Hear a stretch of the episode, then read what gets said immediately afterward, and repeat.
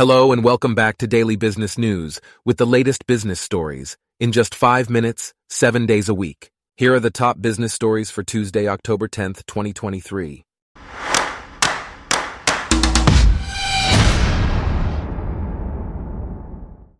Today's episode is brought to you by Blogcast, your personalized audio feed, available on iPhone and Android. First off, Dama Financial CEO Patrick O'Boyle recently discussed the approval of the Safer Banking Act by the Senate Banking Committee. O'Boyle highlighted the potential for financial institutions to feel more comfortable legitimizing the cannabis industry. He emphasized the importance of cost efficient ways for businesses to operate within the industry and mentioned regulatory elements that support it, such as non punitive licensing costs and low taxes. O'Boyle also stressed the significance of listening to operators' needs when developing legislation. In other news, Charlie Munger, Warren Buffett's partner at Berkshire Hathaway, spoke out against the influence of denial in decision making processes, particularly in investment management. Munger emphasized the importance of integrity in business dealings and shared personal experiences where profit wasn't the sole driving factor. He also discussed the prevalent practice of charging substantial fees for subpar advice and mentioned a bizarre petition urging Jeff Bezos to buy and eat the priceless Mona Lisa. Meanwhile, a consortium led by Brookfield Asset Management received approval from Australia's antitrust regulator to acquire Origin Energy for approximately $10 billion.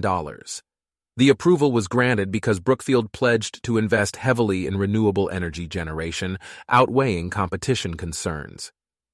The Australian Competition and Consumer Commission acknowledged the arguments made by Brookfield and EIG about the deal being beneficial for Australia's transition to cleaner energy. The ACCC also recognized the potential competition concerns but ultimately approved the acquisition. In other news, Australian business conditions showed resilience to elevated price pressures, while consumer confidence remained in a deeply pessimistic territory. Business conditions eased slightly in September, but remained above the average level since the start of the year. Consumer sentiment saw a modest increase in October, but pessimists still outnumbered optimists.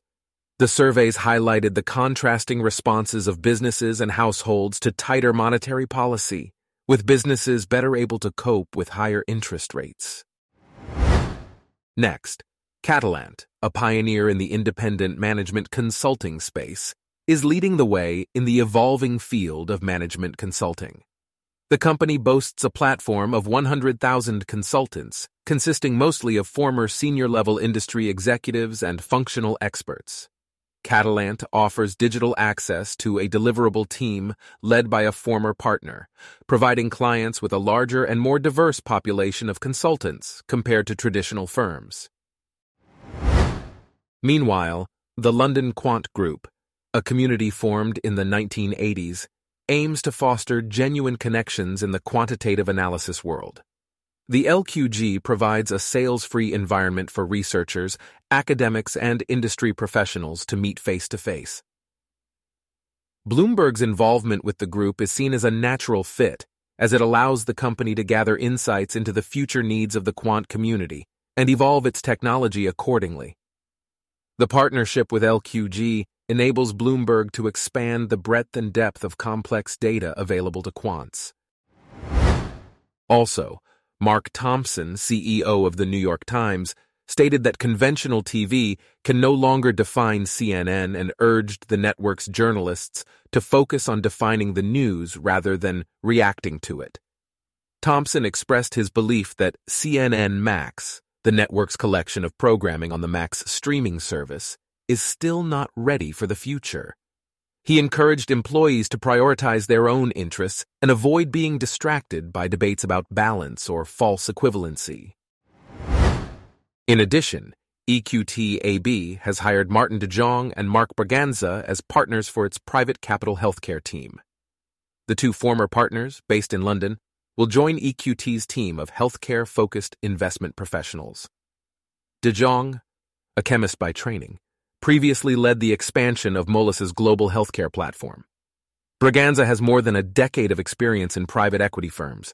EQT, with 224 billion euros in total assets under management, has been investing in healthcare advisory since its purchase in 2021. Lastly, Forbes Technology Council members discussed 16 essential factors to cover in a disaster recovery plan that many organizations overlook. The factors include protecting teams, customers, and data, focusing on critical data during recovery, practicing the plan regularly, and maintaining transparency with stakeholders.